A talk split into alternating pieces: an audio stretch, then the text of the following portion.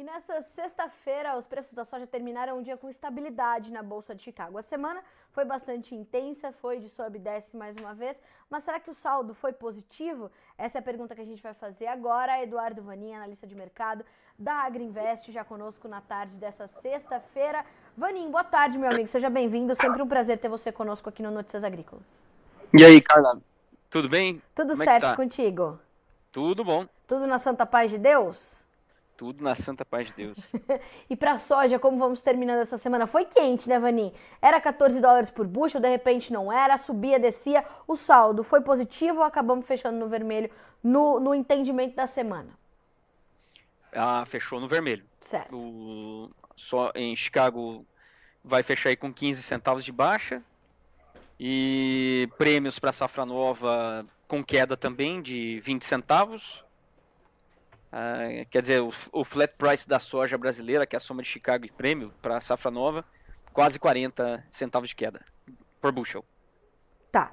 E quando a gente olha para isso, Vaninha, aqui a gente pode é, atribuir essa. Já já a gente vai entender esse, esse comportamento dos prêmios, essa movimentação em, em, é, aqui no Brasil. Mas quando a gente olha para Chicago, o que, que direcionou os preços nessa semana e o que está no nosso radar para começar a próxima? Bom, o mercado climático americano vai chegando ao fim. O, eu diria que o relatório de setembro, dia 12, vai encerrar de verdade. Já era para ter sido encerrado antes, mas daí o clima voltou a piorar. E, e aí deu mais uma esticada. É, todo mundo aguardando esse relatório para daí virar página e aí passar a olhar a demanda, o plantio brasileiro, o desenvolvimento aqui da safra brasileira, que, que esses dois fundamentos vão passar a ser o foco do mercado. A demanda, a concorrência, competitividade e o tamanho da safra brasileira e como é que ela vai, é, como é que vai se desenvolver no início. Antes de eu entender suas expectativas para a safra brasileira, é, como é que você está alinhado para para a safra 23-24 se concluindo nos Estados Unidos. O número do Pro Farmer fez sentido para você? É um, é um número mais realista de fato do que o do USDA e o que a gente poderia ver no relatório de setembro? Bom, se você partir do ponto é, das condições das lavouras, sim. As condições das lavouras, uh, boa parte do, do, da temporada abaixo dos últimos anos. Claro que a soja a gente sabe que lá no final, se melhorar, é, tudo muda. Deu uma melhorada realmente ali do, da virada do mês de julho para agosto, deu uma boa melhorada. Finalzinho de, de agosto melhorou e aí voltou a ficar ruim. Uh, muitos relatos de uh, produtores falando que ah, tem mais vagens ou tem igual por metro quadrado, mas as vagens uh, possuem grãos mal formados, grão xoxo, esverdeado. É, tudo isso é, são reflexos e confirmações de que o ano não foi bom. E, portanto, eu acho que, que sim, é, cabe um ajuste para baixo. E eu acho que vai vir. E lembrando também que além do, da produtividade tem a área que é a segunda revisão. E a gente pode ver essa, essa revisão pode acontecer em setembro da área. Ela vai acontecer e eu acho que pode ser para baixo de novo. Não, Sim. não aquele número de 4 milhões de acres, mas 300 mil, 400 mil acres, porque nem todo estado melhorou. Por exemplo, Missouri, um estado importante, é, já caiu 400 mil acres lá, em relação à, à intenção. Certo. E pode cair mais 200 uhum. mil acres. É, Kansas também não melhorou muito, pode cair mais. Eu diria que cai a área e cai a produtividade. Bom, então esse relatório de setembro muito aguardado. Essas condições de clima é, e que não são das melhores, as esperadas para esses próximos dias, para essas próximas semanas, conclusão da safra americana. Isso pode agravar toda essa situação. Essa questão climática, uh, talvez com menos espaço, mas ainda está no radar dos, dos traders, Vaninho?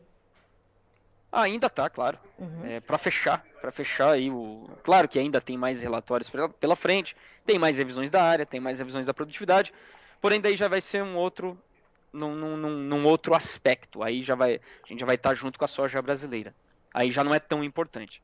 Esse relatório, para mim, ele bota um ponto final aí no mercado climático. É claro que todos estão esperando. Nos Estados Unidos mesmo, essa semana caiu bem os bases lá quer dizer, quanto que os compradores, seja indústria, uh, os exportadores, quanto que eles pagam para o produtor. Caiu bem. Custo É, e esse é um ponto muito importante. Como é que vai ser, como é que vai ser a capacidade dos Estados Unidos de vender e escoar, capacidade de execução. A gente sabe que os custos lá estão subindo, o custo do frete é, marítimo também está subindo, quer dizer, não, nada está ajudando os Estados Unidos nesse momento. Quando a gente fala de logística e custo, alguém tem que pagar esse custo maior. E quando é, é, e como é que a demanda está de olho nesse custo? Isso está impactando já na, nas estratégias dos compradores? É, sim, o, o, custo alguém tem que pagar. Todo mundo, é, todo mundo é vendido no custo. Sim. Seja comprador ou vendedor.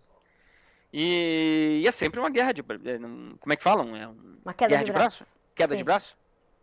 É isso? É isso. Você que joga queda eu, de braço sempre? Eu sempre. Campeã nacional. Campeã nacional. oh, então, é, alguém tem que pagar isso aí. E, é, em teoria, especialmente no, no, no começo de uma safra, quem paga custos maiores é sempre o produtor. É, e aí nós vamos ver se o produtor americano vai assumir. Ele está pouco vendido, bem menos do que o, o histórico. Tá, segundo a estimativa dos brokers e traders nos Estados Unidos, é alguma coisa aí perto de 25% vendido. O normal seria 35%, 38%. E a gente sabe que lá e aqui no Brasil também, vale mais a pena vender a soja do que o milho, a relação. É, tudo indica que o produtor vai vender a soja. É, e se ele vender agora, ele vai ele vai vender num custo bem mais alto, que é transmitido através do basis lá no mercado interno americano. E como é que estão esses bases nesse momento por lá, Vanin? Ah, bem piores que o ano passado, bem piores. Por uhum. dois motivos. Aliás, bem piores que o ano passado, bem piores do que o histórico. Dois motivos principais. É, o nível do rio, portanto isso puxa a barcaça. No ano passado, a, o custo das barcaças foi subindo, subindo, subindo, mas assim, devagarinho, até setembro. Virou setembro, aí o bicho pegou. E tá parecido com esse ano. É, e aí eu imagino que vai, vai dobrar esse custo esse, esse mês ainda. Portanto, esse custo a mais, esse dobrar significaria mais uns 40 centavos por bushel que alguém tem que pagar. Portanto, se o produtor americano vender agora, durante esses meses de setembro, outubro, ele vai, ele, ele vai é, vender num, num preço basis bem mais descontado do que ele costuma ver. E o outro motivo é o financeiro, é o custo do dinheiro. Aí a gente começa a ver na prática como que a alta de juros ela impacta no agronegócio. Um, parece alguma coisa assim nebulosa, distante, né? É, especulativa. Não, mas de fato impacta na prática. Por exemplo, 2021 o custo de carregar a soja, o custo financeiro, um mês, nos Estados Unidos era de 2 centavos por bushel. Aí o comprador ia lá, comprava a soja do produtor para embarcar daqui um mês ou para esmagar daqui um mês. Aí ele já descontava 2 centavos no basis. Uh, o ano passado foi para 4. E esse ano está em 8 centavos. Aí você tem esses dois custos maiores. É o frete e também o, o custo financeiro. Tá. E, Ivanin, como é que a gente vê, é, como é que a gente avalia essa semana, por exemplo, com é, praticamente todos os dias tendo novos anúncios de vendas é, pelo USDA, né, de soja, um pouquinho de milho também. Como é que a gente avalia nesse momento essa competitividade da soja americana sendo construída? Está sendo construída, isso pode melhorar e eles podem, é, é, a gente pode ver uma, uma mudança de cenário aí nessas próximas semanas? Bom, sempre os, os, Estados Unidos sempre vai vender nessa época. É, normal, normal. A China tem que, nessa época do ano, vai estar comprando é, 30, 35 barcos por semana, divididos entre safra velha, eu chamo safra velha até janeiro, e safra nova de fevereiro para frente, porque daí já é o Brasil. Então, ele vai, a China, ela, ela, ela vem comprando nessas últimas, nesses últimos seis semanas, entre 45 barcos, entre 35 e 45 barcos, dividido entre essas duas, esses dois calendários. Boa parte disso já nos Estados Unidos, é verdade. É, o, o, preço é equivalente, o, o Brasil, e, na verdade o, Brasil está indo atrás do preço dos Estados Unidos. Quando cai, a gente, é, nós caímos aqui também, quando sobe, aqui sobe. Porque o Brasil, nesse momento, ele é seguidor e não formador. Certo. Quem forma o preço agora é a soja americana. Uhum. E, e, é isso aí. Então tá vendendo, tá vendendo. Agora, o que importa é qual é a extensão dessa janela que os Estados Unidos vai vender. Quanto mais longa essa janela, mais os Estados Unidos vai vender e mais aperta. E o contrário também. Aí depende de outros fatores, principalmente produção e quando que a produção aqui no Brasil vai entrar e um fator que pode surpreender positivamente para os Estados Unidos, que é a questão da logística brasileira. É, estaremos prontos lá em fevereiro para dar início, para dar o start do programa de exportação de soja? É, é uma outra pergunta. Agora, Vanim, quanto mais longa a, a, a janela deles de exportação, quanto mais tempo, te, tempo eles exportarem, a nossa janela vai se encurtando ou aí a gente vai ter que ter mais uma queda de braço, vai ter que abrir o nosso próprio espaço ali para ocupar uma mesma janela? Não. O Brasil ele vai, não, aqui não encurta. Aqui você atrasa, mas você faz. certo. Nos Estados Unidos não. Perdeu, dançou. Porque nunca os Estados Unidos vai ser competitivo em relação à soja brasileira para a partir de fevereiro. Tá. É, mais precisamente março. Aliás, eu falei nunca, né? Nunca é mentira. é, é, nesse mercado não existe sempre e nunca. É, é, assim, depende. O, claro, anos que o Brasil quebra a safra, aí a história é outra. Por exemplo, 2022 se você lembrar aí, e, e, e o pessoal que está ouvindo vai lembrar, que os prêmios, o prêmio Março, é, o prêmio Março, lá em mais ou menos janeiro, fevereiro de 2022, devido à quebra de safra, o prêmio bateu 130 positivo. Saudade, saudade. Eu ia falar isso, como esquecer? É, mas ninguém vai ter saudade porque você não tinha grão, então o que, que adianta? É, Essa é a vida aliás, foi muito, bom, foi muito bom pro Mato Grosso, que teve uma boa produção, Goiás. É, agora, do, do, do MS, partes do MS para baixo, aí foi aquela desgraceira que você lembra. Foi.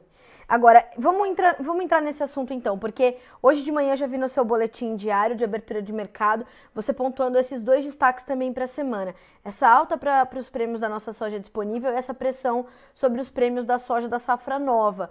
Ah, como é que a gente tem que entender esses, esses dois momentos, Vaninho? O que isso quer dizer essencialmente para o produtor brasileiro? É hora de fazer conta para as duas sojas? Olha, safra velha eu, aí eu vou falar abertamente aqui, tá? Eu sou vendedor e safra nova também. é, tá bom? E, bom, se você rebobinar a fita aí. Rebobina. Da, das minhas últimas, das nossas últimas conversas, também com o Alexander, uhum. é, eu vinha falando. É, safra velha vai valorizar, de fato, valorizou. Uh, agora, por boa demanda da China, boas margens de esmagamento que ainda estão boas, e, e, e pela produção menor dos Estados Unidos. Beleza. Só que 14 dólares por bushel, que nós vimos aí segunda-feira, está é, precificado. Ah, claro, né? Se a gente chegar lá no, no, no relatório de setembro e o, e o USDA vir com 49 bushels por acre e redução diária, nossa, aí, aí, aí pega fogo na peruca. Aí, aí, aí enfim, aí, aí Chicago pode ir a 16, tá bom? Então depende, claro, depende desse relatório. O... Mas eu diria assim, subir mais que 14 dólares por bushel agora depende de outros fatores. Que aí nós não sabemos ainda. Questão do plantio no Brasil, como é que vai andar. E, e a eficiência logística brasileira, que é aquele ponto que eu falei. É, estaremos prontos lá em fevereiro para dar o start é, robusto, ter um bom programa de exportação de soja em fevereiro? eu diria, o que, que é um programa robusto? Pelo menos 7 milhões de toneladas para o mês de fevereiro. Tá. É, isso seria um programa decente para fevereiro. Uma vez que o Brasil tem essa capacidade de fazer 7 ou mais, então não, aí, não, aí não tem boca para os Estados Unidos. Aí acabou o programa uhum. deles. E aí eles vão ficar com estoque de passagem maior do que, do que se imagina hoje. Por Mas... redução na demanda.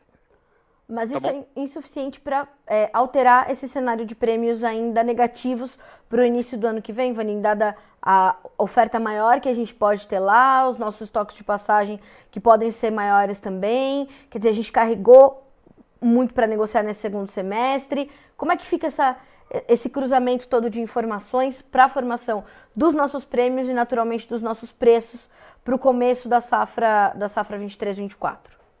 Bom, é, por que, que eu falei que eu sou vendedor para a safra nova? O ponto realmente é logística, escoamento e gargalos. Certo. Minha, a minha maior preocupação, é, ela continua sendo a logística brasileira. A gente, é só você olhar a situação atual, por exemplo, do Porto de Paranaguá, que já passa de 50 dias de espera, é, podendo subir mais, eu, eu, eu imagino que vai passar de 65 dias, porque não há milho ainda, tem 1 milhão e 100 é, mil toneladas de milho nomeado, só, e mais ou menos os 4 milhões e 500 de soja. O milho vai crescer, tem que crescer, porque o Paraná é, tem que colocar para fora esse milho de alguma forma, o MS também é o principal canal de, esco de escoamento desse milho, quando a gente fala de exportação. E aí o, o milho vai crescer e a soja vai demorar para cair. Então, isso vai acontecer também lá na frente. E a, e a, precificação dos prêmios no Brasil é com base em Paranaguá. Então, se Paranaguá continuar é, ineficiente, é, e, e fala-se assim, ah, por que, que é ineficiente? Não dá conta do recado? você tem duas questões importantes: tamanho de safra para o tamanho do programa. Tá, a, a, safra é maior do que, o, do que a capacidade. Certo. E o outro ponto é o clima. Se tudo corresse bem, quer dizer, sol é, 24 horas. Não, sol 24 horas. Né? É, zero chuva.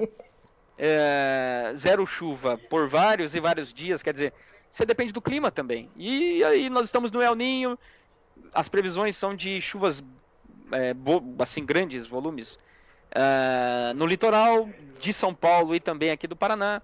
Quer dizer, tu, tudo vai. O milho está muito atrasado, atrasou a colheita aqui do Paraná do OMS. Então tudo vai, tudo mostra para nós que nós vamos ter um porto de Paranaguá bem ineficiente. E isso vai prejudicar muitos prêmios. Não, é, e, e, a gente pode ter uma safra maior com a mesma capacidade logística. Não tem como a gente ter uma realidade diferente da que a gente teve esse ano, né? Sim. Na minha cabeça, para a gente ter prêmio firme uh, só com um programa de soja menor que 87 milhões. Que não deve e... acontecer, né? Não deve. Esse ano deve dar 98 milhões. Eu até diria que é possível, pela uma combinação de fatores, que pode dar 100 milhões. É que seria assim, uma continuidade do atraso do milho. Paranaguá continuar é, quase que exclusivamente para a soja, que é o caso agora. Uh, a margem de esmagamento no Brasil, que está terrível, continuar terrível, quer dizer, a China consegue pagar mais pra, pela nossa soja do que a indústria nacional, e aí o consumo vai ser menor aqui vai sobrar mais soja para exportação. Então eu até acho que pode dar 100, ou perto disso. E para o ano que vem, 105 milhões. Bem é. diferente do cenário que eu falei, que seria de, de 87. E, e é isso aí. E o ponto mais importante é o seguinte: nós temos uma necessidade de escoamento, de venda, de venda, escoamento e venda, de pelo menos aí 15 milhões por mês de soja, março, abril, maio, junho. Temos demanda para tudo isso? Esse é o ponto. Ter tem, só que daí você tem que conquistá-la, né? Igual conquistar uma donzela, é cheio de carinhos e tal. No mercado é via preço baixo. Se a demanda é, não está disposta a carregar todo esse esse volume para fazer um estoque, você tem que dar desconto. E o desconto é o prêmio. Isso já, já sinaliza, portanto, a realidade que a gente pode enfrentar no começo do ano que vem. Captei. O, o Tiago, depois eu vou para a pergunta do, do, Renato, mas o Tiago diz assim: teremos, teremos prêmios positivos esse ano ainda em relação à safra velha? Esse sim, compensa esperar para vender? Respondemos, né, Vaninho? Os prêmios nesse momento já estão positivos para a safra velha, não? Sim, sim. Oh, uma, é, como eu falei, quem dita os preços agora é os Estados Unidos. Sim. É, portanto, se, os Estados Unidos ficar mais caro e o chinês pagar por isso, por não ter alternativas, por exemplo, uh, aí, o, aí o produtor americano não assume esse custo e esse custo é repassado para o chinês, ou meio a meio, vai. Uhum. Mas enfim, a tendência dos prêmios dos Estados Unidos, FOB e custo e frete é subir. Aí o Brasil ele vai ficar mais caro também. Sim. Vanin, Qual é... a chance disso acontecer? Eu acho que tem, principalmente agora esse mês de setembro. Tá, vamos tá? acompanhar. Agora, o que, que você tem que ficar ligado? Na cobertura da China. É o único comprador do mercado. Era, era o que eu ia te perguntar, como aí, é que eles estão. É, tá, tá descoberto ainda, tem que comprar um tanto ainda para outubro. Novembro, dezembro tem, tem um tanto aí para comprar. É, ainda, ainda tem aí coelho nessa cartola. Isso quer dizer, como é, eu ia te perguntar justamente sobre isso, qual é ainda a necessária demanda da China para fechar 23 uh, e, o, e o que eles têm feito para fazer essas coberturas, Vaninho? Onde é que eles estão buscando essa soja? Aqui no Brasil Coisa e nos boa. Estados Unidos. É, e para safra velha eles estão comprando aí na casa de 25, 28 navios por semana. Uhum. Mais, mais nos Estados Unidos do que aqui. Aqui 8 navios e os Estados Unidos com uns 16, é, 18 navios. É, tá acontecendo, tá acontecendo. Só que é, o pipoco não é agora. O pipoco é em setembro. Se, se for igual ano passado. Estou falando de execução, capacidade de execução é, de embarques. O ano passado foi o mês de setembro que foi o divisor de águas. O rio foi secando e a demanda por barcaça foi subindo. Porque daí o programa de exportação ele, ele começou grande, o dobro desse ano, uh, e aí ele foi ganhando velocidade. E aí, aí o, a demanda por barcaça cresceu e o rio diminuiu. Aí, não, aí, aí a conta não fecha. E está parecido com esse ano. Começamos, começamos setembro aí caros, igual ano passado, e a tendência do rio é se manter ou até diminuir. E aí vai, se a demanda aumentar, o custo dos Estados Unidos vai, vai subir. E aí o Brasil pode ficar mais caro também, porque os Estados Unidos está ficando mais caro. Vaninho, o Renato Lourenço te pergunta: boa tarde, bom fim de semana a todos. A gente está esperando por esse momento, né, Vaninho? Opa!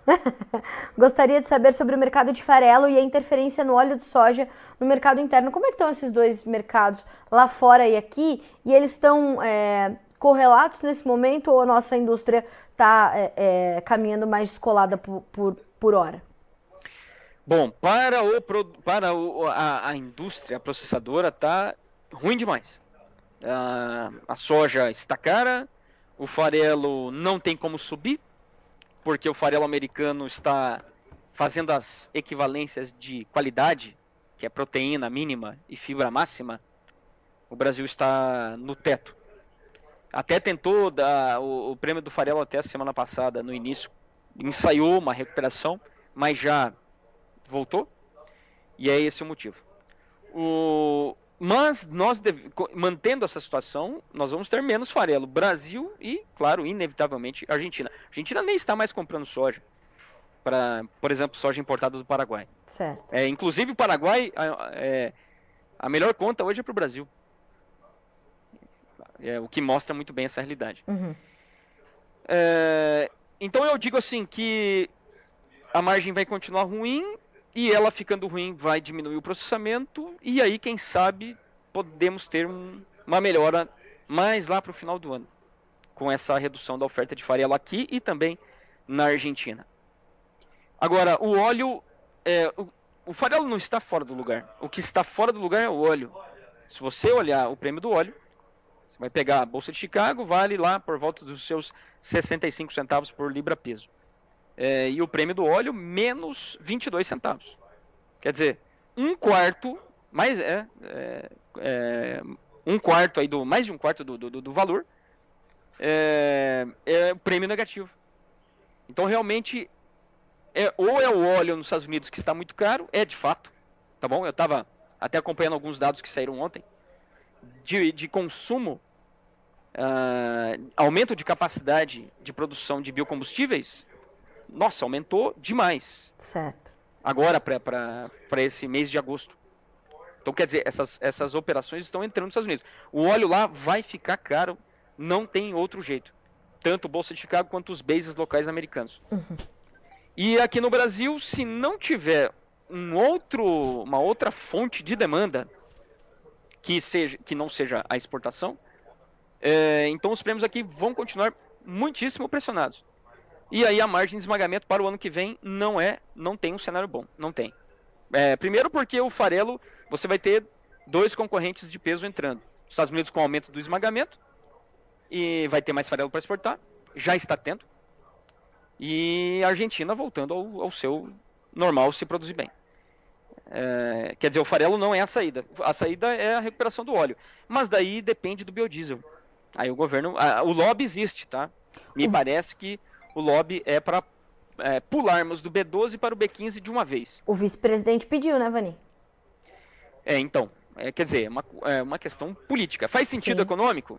É, faz, faz. É, hoje o biodiesel adicionado ao diesel, ele, ele é, vai ficar, vai tornar o diesel até mais barato. Vani, semana que vem é uma semana, é, mais uma semana importante para o produtor brasileiro, para o produtor americano certamente, ele está finalizando ali a sua safra, está entendendo como vai ser seu programa de exportações, como é que é a próxima semana, o que, que você tem de pontos de atenção para a próxima semana para o produtor brasileiro de soja? Pontos de atenção. É, o, mais, o mais importante daqui na outra semana ainda, lá, lá no dia é, 12 de setembro. Tá.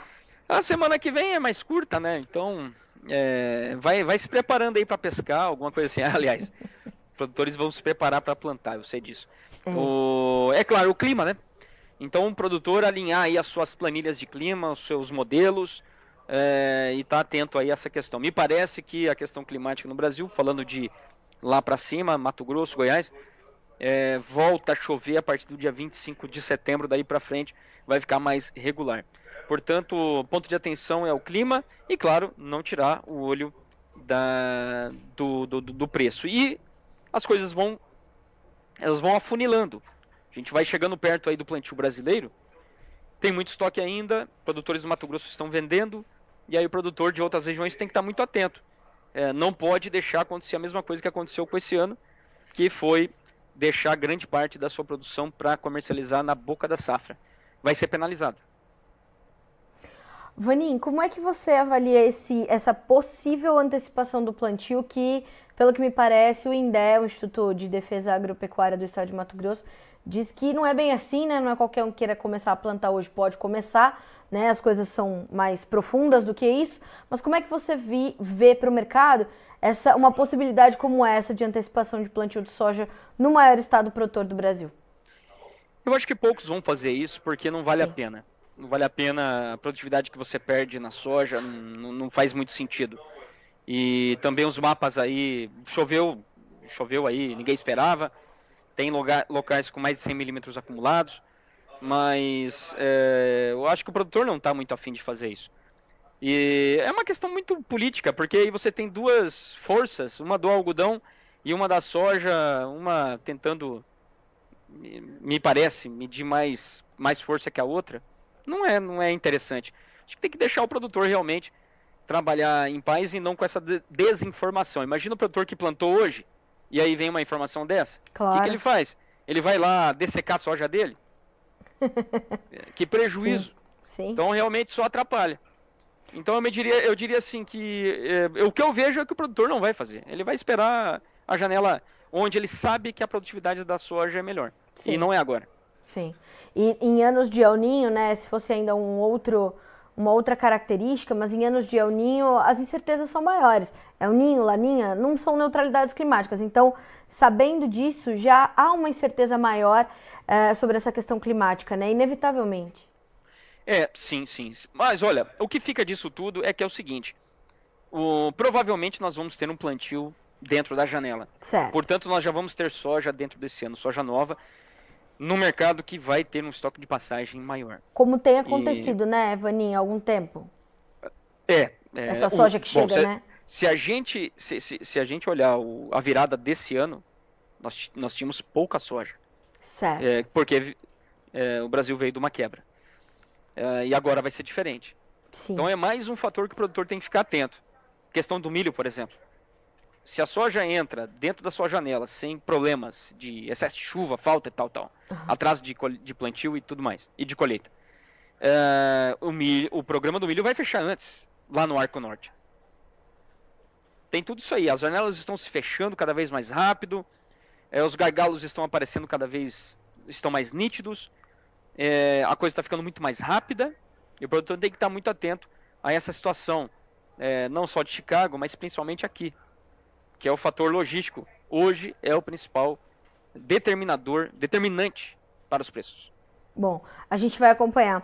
Vaninho, te agradeço muito pela, pela disponibilidade, pelo tempo, pelas orientações à nossa audiência. Sempre um prazer ter você conosco. Bom final de semana para você, meu amigo. Semana que vem, certamente, seguimos nos falando. E Notícias Agrícolas sempre de portas abertas para a Agriinvest. Obrigada. Abraço a todos, bom final de semana. Um abraço, até mais. Tchau, tchau. Tchau, tchau. Pois é, senhoras e senhores. Eduardo Vanin nos trazendo essas, essas pontuações. O destaque, claro, que aqui no Brasil continua sendo para os prêmios. Né? A gente tem visto os prêmios da safra velha subirem, os prêmios da safra nova sentirem essa pressão. Por quê? Teremos a mesma capacidade logística que tivemos no ano passado e no outro ano e no outro e aumentando uma capacidade produtiva de forma bastante significativa. A gente está aí com a possibilidade de um plantio ocorrendo em 46 milhões de hectares de soja na safra 23-24. A nossa produtividade deve ser adequada, a gente deve ter um ano melhor para os produtores gaúchos, para os produtores paranaenses de Ninho costuma ser melhor. Então a gente já vê essa pressão acontecer porque tem mais oferta e uma demanda que, como pontuou Eduardo Vanin, ela está acontecendo, ela é presente mas ela é mais espaçada, talvez, né? A China ainda tem alguns volumes para comprar de soja para cobrir outubro, novembro, dezembro.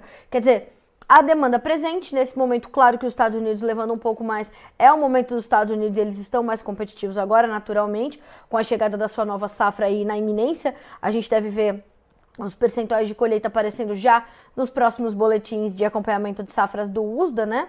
É, a gente sabe que algumas regiões já começaram timidamente a colher alguma coisa de soja, mas é, é, esse momento. Agora, essa conclusão da safra americana também é bastante importante e por isso a condição do clima nos Estados Unidos também ainda está no radar dos mercados que aos poucos vão voltando as suas atenções para o início do plantio aqui nos Estados Unidos, no, aqui nos Estados Unidos não, aqui no Brasil. Lembrando, a gente deu em manchete hoje, a, foi divulgada aquela portaria do mapa no dia 2 de agosto que autorizava o início do plantio em Mato Grosso no dia 1 de setembro. Agora, a pormenores, né? E ontem no Diário Oficial do Estado veio toda a, a, a condição ali para o plantio excepcional de soja, uma, uma sessão todinha falando sobre isso. A gente disponibilizou para vocês logo cedo aqui essas informações pelo INDEA, o Instituto Nacional de Defesa Agropecuária do Estado de Mato Grosso, que aponta que de fato o vazio sanitário está mantido para o estado de 15 de junho a 15 de setembro. Plantios excepcionais são autorizados via um requerimento feito pelo INDEA que o INDEA precisa, o INDEA precisa autorizar tá? O INDEA precisa autorizar. Não aconteceu, então alguns requerimentos chegaram. Não é possível aprovar todos, a gente vai ter uma pressão maior da ferrugem, enfim, toda aquela situação que a gente já sabe, fora todos os problemas que o produtor pode ter ao plantar mais cedo. Então, são situações esporádicas, são situações específicas. Mas, claro que você precisa estar bem informado para definir suas estratégias e repensar, portanto, o seu plantio, né? Tá valendo, segundo o INDEA, o início do plantio autorizado a partir, ou plantas vivas, né, germinadas a partir do dia 16 de setembro. Vamos ficar de olho. Então, é, vamos encerrando a semana com todas essas informações para você digerir e a gente começar a semana que vem bem informado e buscando ali né, os nossos entendimentos. E eu te lembro também que o Bom Dia Agronegócio vai mudar de horário, tá? A gente vai adiantar uma hora, vamos entrar às 8 horas em ponto horário de Brasília. Então você que acompanha o Bom Dia Agronegócio para saber antes e primeiro as informações que vão direcionar os seus dias, segunda-feira eu tô te esperando às 8, tá? Não mais às 9, agora vamos para as 8 horas da manhã. Bom, senhoras e senhores, são 15 horas e 41 minutos. Vamos checar os preços já. O mercado se encerrou em Chicago. Vamos checar as cotações. Números na sua tela, os preços da soja fecharam, como eu disse, estáveis. No novembro, 13 dólares e 68 por bushel, 0,25 de baixa. Janeiro, 13 dólares e 82, 0,25 de queda. Março, 13 dólares e 86, um ponto de baixa, oh, perdão, de alta. E o maio, subindo um ponto mais 75, vai a 13 dólares e 88. No milho, nós temos o setembro com 4 dólares e 65, 4 pontos mais 25 de alta. O dezembro, 4 dólares e 82, subindo 4 pontos e meio. O março, 4,97 com 3 pontos mais 75 de ganho. O maio, 5 dólares e 5, subindo 3 pontos. E para encerrarmos, vamos checar os preços do trigo.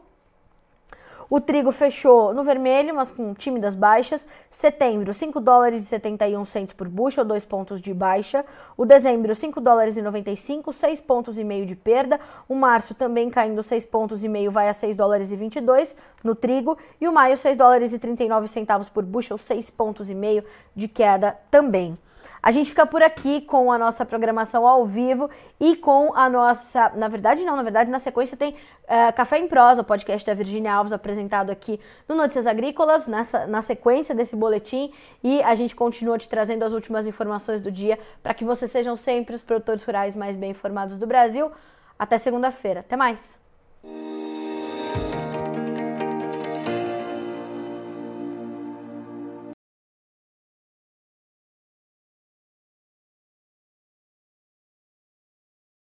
Participe das nossas mídias sociais no Facebook Notícias Agrícolas, no Instagram arroba Notícias Agrícolas e em nosso Twitter arroba Noteagri. E para assistir todos os vídeos, se inscreva no YouTube, na Twitch, no Notícias Agrícolas Oficial.